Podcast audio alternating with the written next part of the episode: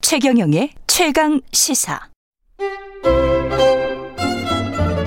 최강 시사 김호기의 사회학 카페 어서 오세요. 네, 뉴스의 이면에 있는 흐름과 우리 사회 큰 담론에 대해서 이야기해보는 시간입니다. 김호기의 사회학 카페 연세대학교 사회학과 김호기 교수님 나와 계십니다. 안녕하십니까? 예, 예, 안녕하세요. 예, 오늘은 아 김호기 교수님 마지막 시간이네요. 예, 스탠포드 대 가시고 내년에 돌아오실 것 같은데 그때는 또 최강 시사로 다시 나와주셨으면 좋겠고요. 20대 대선의 과제를 가지고 어 이야기를 하시겠습니다. 20대 대선 지금 이제 한 5개월 남았습니다. 네, 5개월 예. 정도 남았죠.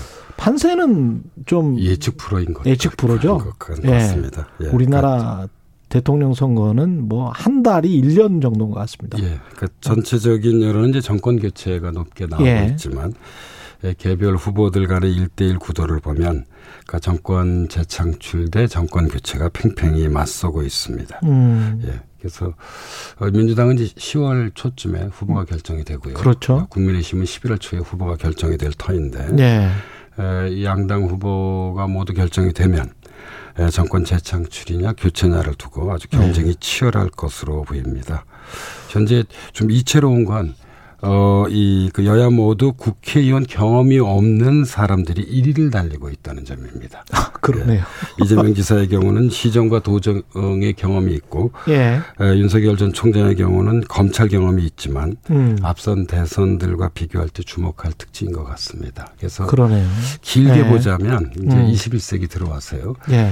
2002년 16대 대선과 2012년 18대 대선은 팽팽했었고요. 예. 2007년 17대 대선과 2010 예, 이, 이 17년 19대 대선은 대세론이 있었습니다. 음. 근데 에, 이번 2020년 대선은 현재 다시 팽팽해진 셈입니다. 그래서 홀수가 예, 이제 붙여진 대선은 예. 어, 좀 대세론이 우위였었고요. 예. 이제 16대, 18대, 그리고 20대. 이 짝수의 대선은 좀이 팽팽한 대선인 것으로 보입니다. 묘한 어떤 그런 묘하네요. 예, 결과입니다. 예. 하나씩 좀 살펴볼까요? 그 네, 왜 예. 지- 기억이 잘 안 나는데 2000년 이후에 대선들의 특징 10, 16대 대선 2020, 2002년이었죠. 네, 2002년이었습니다. 예. 정말 1년 내내 드라마틱했습니다. 아, 당시 민주당 후보가 됐던 아, 노무현 후보 돌풍이 봄에 크게 불었는데요. 그랬죠. 예. 어, 여름이 되면서 이제 이해창 후보의 대세론이 확산되다가 아, 정몽준 후보가 부상했습니다. 음. 그리고 11월이었을 것으로 기억됩니다. 노무현 예. 후보와 정몽준 후- 후보 간의 후보 단일화가 진행됐고요. 예. 어, 더 극적이었던 것은 바로 선거 직전에 그렇죠. 정몽준 후보가 노무현 후보에 대한 지지를 철회했지만 음. 또 예- 또 예상 밖으로 노무현 후보가 아주 극적으로 당선됐습니다. 이 선거가 가지고 있는 특징을 두 가지로 정리하자면 진보 세력이 다른 세력의 도움 없이 그 이전에는 DJP 연합을 통해서 그랬죠. 김대중 후보가 대통령이 예. 됐는데요. 단독으로 첫 집권을 했다는 점이고요. 어, 돌이켜보면 노무현 후보가 내건 낡은 정치 청산, 음. 국가 균형 발전 등의 유권자들에게 아, 크게 어필했던 것으로 보입니다. 근데 그렇게 하고 그다음에 정권 내내 공격을 받고 뭐 저주에 가까운 공격을 예, 특히 맞습니다. 보수 언론으로부터 받고 예. 그리고 이제 17대 대선은 싱겁게 이제 끝나버렸단 말이죠. 예, 그때 2007년 대선은 누가 야당의 후보가 되느냐가 가장 큰 관심이었습니다. 예. 그 까닭은 이제 정권 요- 교체에 대한 여론이 이- 이 압도적으로 형성돼 있었기 때문이었는데요. 그래서 박정희 시대의 유산을 배경으로 한 박근혜 후보와 성공한 셀러리맨의 신화를 배경으로 한 이명박 후보의 경쟁이 정말 치열했습니다. 음. 특기할 만한 것은 두 가지인데 하나는 두 후보가 내건 핵심 슬로건이었습니다. 박근혜 후보는 기억하실 겁니다. 줄풋세. 예. 예, 줄일 건 줄이고 예. 풀 건 풀고 뭐 세울 건 바로 세우자. 예. 아, 였었고요. 이명박 후보는 이제 선진 인류 국가를 내세웠습니다. 이게 첫 번째 좀 특기할 만한 것이고요. 두 번째로는 이 치열한 경쟁 이후 어, 야당 안에 친이와 친박이라는 정치 세력이 예, 형성이 된 거죠. 네. 예, 예, 형성이 됐습니다.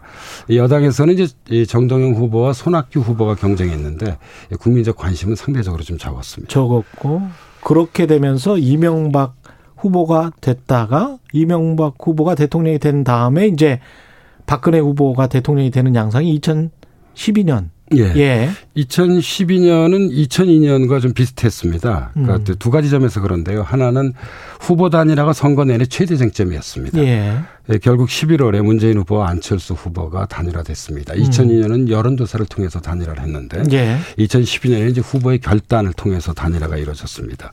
어, 다른 하나는 에, 미래 비전에 대한 논쟁이 치열했는데요. 그 음. 배경은 2008년 금융위기 다시 말씀드리자면 이제 신자유주의 균열이 아. 그러네요. 음. 어떤 이제 우리나라를 불- 물론이거니와 지구적인 어떤 그런 좀 배경을 이루었다는 점입니다. 경제가 굉장히 안 예. 좋았고 유럽에서 또 그리스 위기가 있었던 그 다음에 정도 되네요. 그리고 어, 2012년이면. 이명박 정부의 예. 이제 이른바 그이 이 토건식 발전 모델. 예. 뭐 4대강이 대표적이죠. 그렇죠. 아, 여기에 대한 이제 국민 여론들도 상당히 좀 부정적이었어요. 안 좋았고요. 예. 예.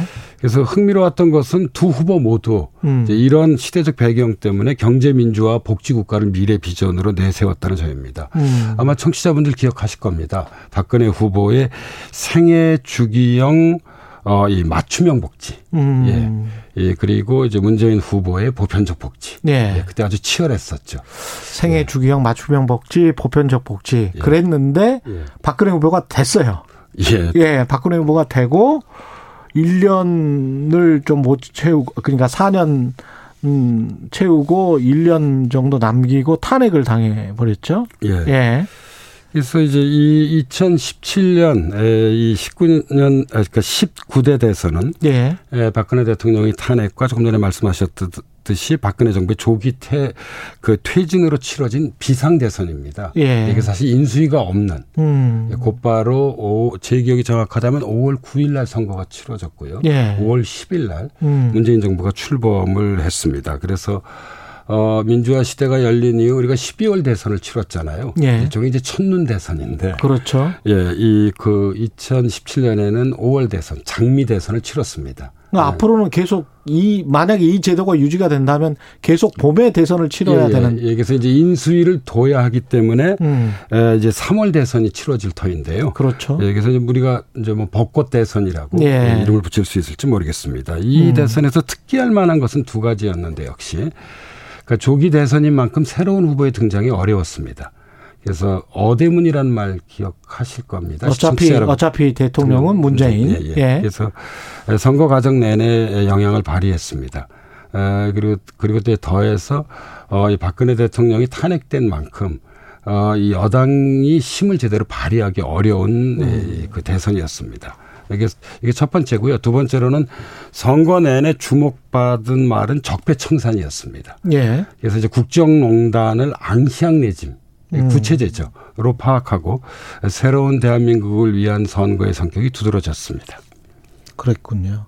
그때 대선 때 이재명 지사도 후보로 나왔었죠. 이 여당 예, 후보 후보. 경선에 나왔었죠. 그 다음에 지금 야당의 유력 후보 중에 한 명인 홍준표 의원도 나왔었고, 네. 예, 네.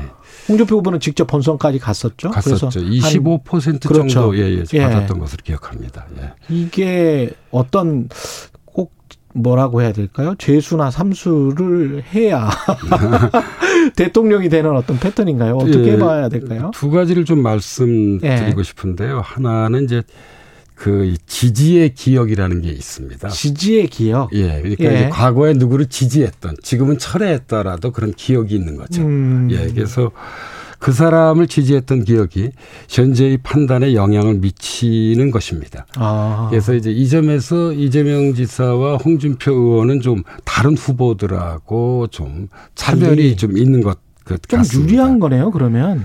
어, 유리할 수도 있고 불리할 수도 있습니다. 불리할 수도 요즘 뭐 있습니까? 선거에서는 뭐 호감 못지않게 비호감도 중요하기 때문에 아, 그렇죠. 예, 그래서 이걸 좀 말씀드릴 수 있는데요. 예. 어, 이, 이게 참, 이 정치라고 하는 게 정말 변화무쌍하다고 생각되는 게, 음. 에, 예, 이 지사의 경우 17년 당시 유력, 유력한 다른 경쟁자들이 있었습니다. 음. 안희정 전 충남지사, 네. 아, 박원순 예, 전 서울시장 등이 있었죠. 이 지사만 남은 셈입니다. 예. 그렇죠. 예, 그리고 예. 홍 의원의 경우는 이제 17년 대선에서 제가 조금 전에 말씀드렸듯이 25%를 아마 간 넘어 지지를 얻었을 겁니다. 예.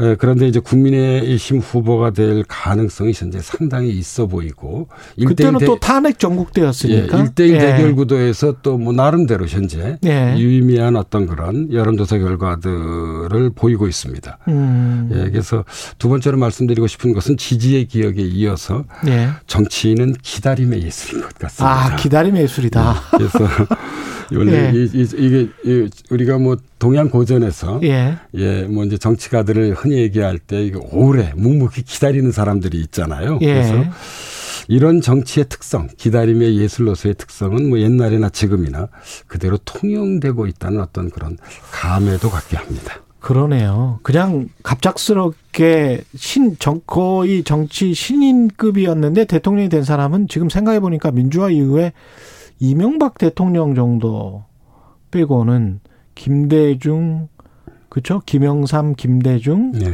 노무현 다 패배의 쓴맛들을 많이 보신 분들이죠. 그렇죠. 예, 네, 예, 네, 예. 예. 그래서 저는 뭐 그게 꼭 나쁘다고 생각진 않습니다. 음. 예, 왜냐하면 어, 국정을 운영한다는 게 참 어려운 일이잖아요. 그렇죠. 그래서 예. 뭐 공부를 두 번 혹은 세 번 하는 것도 음. 뭐 이렇게 꼭 이, 이 부정적으로만 볼 필요는 없는 것 같습니다. 그럼 이게 어떤 지금 패턴이 보수 두 번 하고 한 10년 하고 진보 두 번 하고 뭐 이런 패턴이 있는데 예, 그걸 뭐 학계나 이제 언론에서는 10년 주기 설이라고. 근데 얘기를 이게 하는데요. 뭐 네네. 경제 쪽에서도 항- 항상 뭐 이런 거 10년 주기 위기설 뭐 이런 거 나오지 않습니까? 네. 근데 맞는 적은 없더라고요. 예. 보면은 항상 역사가 되풀이 되지는 않아요. 예. 예, 그래서 이제 뭐 좀 말씀 좀 드려보자면, 예. 그러니까 21세기 들어와 우리나라의 경우는 보수든 진보든 예. 첫 번째 집권 후 치러진 대선은 치열했습니다. 예. 근데 두 번째 집권 후 치러지는 대선은 야당이 절대적으로 유리했습니다. 예. 그래서 어, 저는 이제 5년 단임제 같은 우리나라 대통령제를 이렇게 표현한 적- 적도 있는데요. 에, 열망과 실망의 사이클이다. 아, 그러니까 여- 그래 좀 약간 이좀 열망과 실망의 예, 사이클이 다른 개념으로 얘기하자면 열광과 환멸의 사이클이다. 예. 그래서 이야. 보수에서 진보로, 진보에서 보수로 세력 교체가 진행되면 예. 새로운 시대에 대한 열망이 아주 커졌다가 예. 예, 10년을 주기로 시- 예, 예, 실망이 예, 그 그러니까 환멸이죠. 아, 이, 이- 이 열망이나 열광을 압도하게 되는 것 같습니다. 예, 그리고 이제 이 실망의 다른 말이 정권 교체에 대한 요구인 것 같은데요. 예. 근데 이제 문제는 이 과연 그러면 이- 이번 대선이 이런 경향에서 벗어나게 될 것인지 아닐 것인지가 아, 관심사일 것입니다. 어떤 그래서 개혁에 대한 열망이 아직도 남아 있는가에 대한 문제도 있겠네요. 그렇죠. 예, 그래서 네. 저는 이, 이, 그, 진보 정권 10년이 아니라 이제 5년 후에 치러지는 선거잖아요. 그렇죠. 예, 그래서 예. 이제 2002년, 음. 2012년처럼 팽팽할 것으로 좀, 어, 저는 뭐 예상을 하고 있고, 음. 현재 드러난 이런저런 조사들도 그렇죠. 어, 5대5 정도로 나타나고 있는데요. 팽팽하죠. 예. 예. 그래서 정치를 결정하는 핵심 두 요소는 구도와 인물입니다. 음. 예, 구도는 정권 교체가 더 유리하지만 인물에 대한 선호도는 현재 여야가 팽팽한 것 같습니다. 예. 예, 결국 1대1 대결 구도가 어떻게 짜여질 것인가가 저는 그 관건이라고 생각하는데요. 그 예. 선거는 상대적인 거잖아요. 그렇죠. 그렇죠. 예를 들자면 이지사 대 윤 총장, 예, 이지사 대 홍 의원, 음. 이 대표 대 윤 총장, 이 대표 대 홍 의원 구도가 정착되면 음. 이게 다 각기 좀, 조금씩 좀 다르- 성격이 달라요. 좀 다릅니다. 예. 그래서 유권자들의 판단이 본격화되고 구체화될 것으로 보입니다. 예. 근데 대선 기간 한 5개월 남았는데 이것만은 좀 유권자들이 놓치지 말아라. 우리의 역사적인 과제는 이거다. 사회학자로서 어떻게 생각하십니까? 이번 대선은? 내년 2022년은 민주화 시대가 열린 후 35년이 되는 해입니다. 음. 아, 민주화 이후 한국 사회를 여는 저는 대선이 되길 바라는데요. 아, 민주화 이후라고 해서 우리가 민주주의를 넘어서자는 게 아니라 민주화 시대의 좋은 유산은 계- 계승을 하고 예. 어떤 그런 문제적 유산은 극복해서 새로운 한국 사회로 가는 출발점으로서의 대선이 되길 바랍니다. 포퓰리즘, 플랫폼 시대, 예. 백세 시대, 기후 위기, 그 새로운 현상들이 현재 우리 사회를 구속하고 있습니다. 그래서 이런 에, 구속에 맞서서 에, 국민 다수의 삶의 질을 제고할 수 있는 비전과 정책을 놓고 치열하게 논쟁하는 대선이 되길 바라고 있습니다. 예. 꼭 돌아와 주시기를 바라는 많은 분들의 그 문자가 지금 쇄도하고 있습니다. 그 인사 말씀 좀 예. 예. 예. 좋은 사회란 제가 보기에 정치와 경제와 문화가 맡은 바 자신의 역할을 다하는 사회입니다. 예. 좋은 정치란 좋은 경제를 뿌리내리게 하고 음. 좋은 문화가 자리를 잡는데 중심추와도 같은 역할을 맡는 것입니다. 예. 예, 벌써 혼탁하고 과열돼 있지만 그럼에도 불구하고 음. 이번 대선이 좋은 정치로 가는 전환점이 되길 바라고 있습니다. 예, 국민 여러분들께서도 예. 어, 청취자 여러분들께서도 똑똑히 지켜보시고 네. 현명한 선택을 하시기를 소망하고 있습니다. 예. 예, 그동안 이 코너를 통해 예. 청취자 여러분들께 말씀을 드릴 수 음. 있어서 개인적으로 무척 즐거웠습니다. 예. 에, 이 12월에 제가 다시 돌아오면 예. 다시 예, 돌아오신대요. 예, 예. 예. 예, 다시 말씀드릴 기회가 주어지면 예. 에, 이또 찾아뵙도록 하겠습니다. 그동안 정말 감사했습니다. 예. 다시 돌아오시기로 약속을 하시고 가시는 거니까 예. 흔쾌히 보내 드려야죠. 예. 말씀 감사하고 사회학 카페 김옥이 연세대학교 교수였습니다. 고맙습니다. 예, 감사합니다. 예. KBS 일라디오 최경령의 최강 시사 듣고 계신 지금 시각은 8시 46분입니다.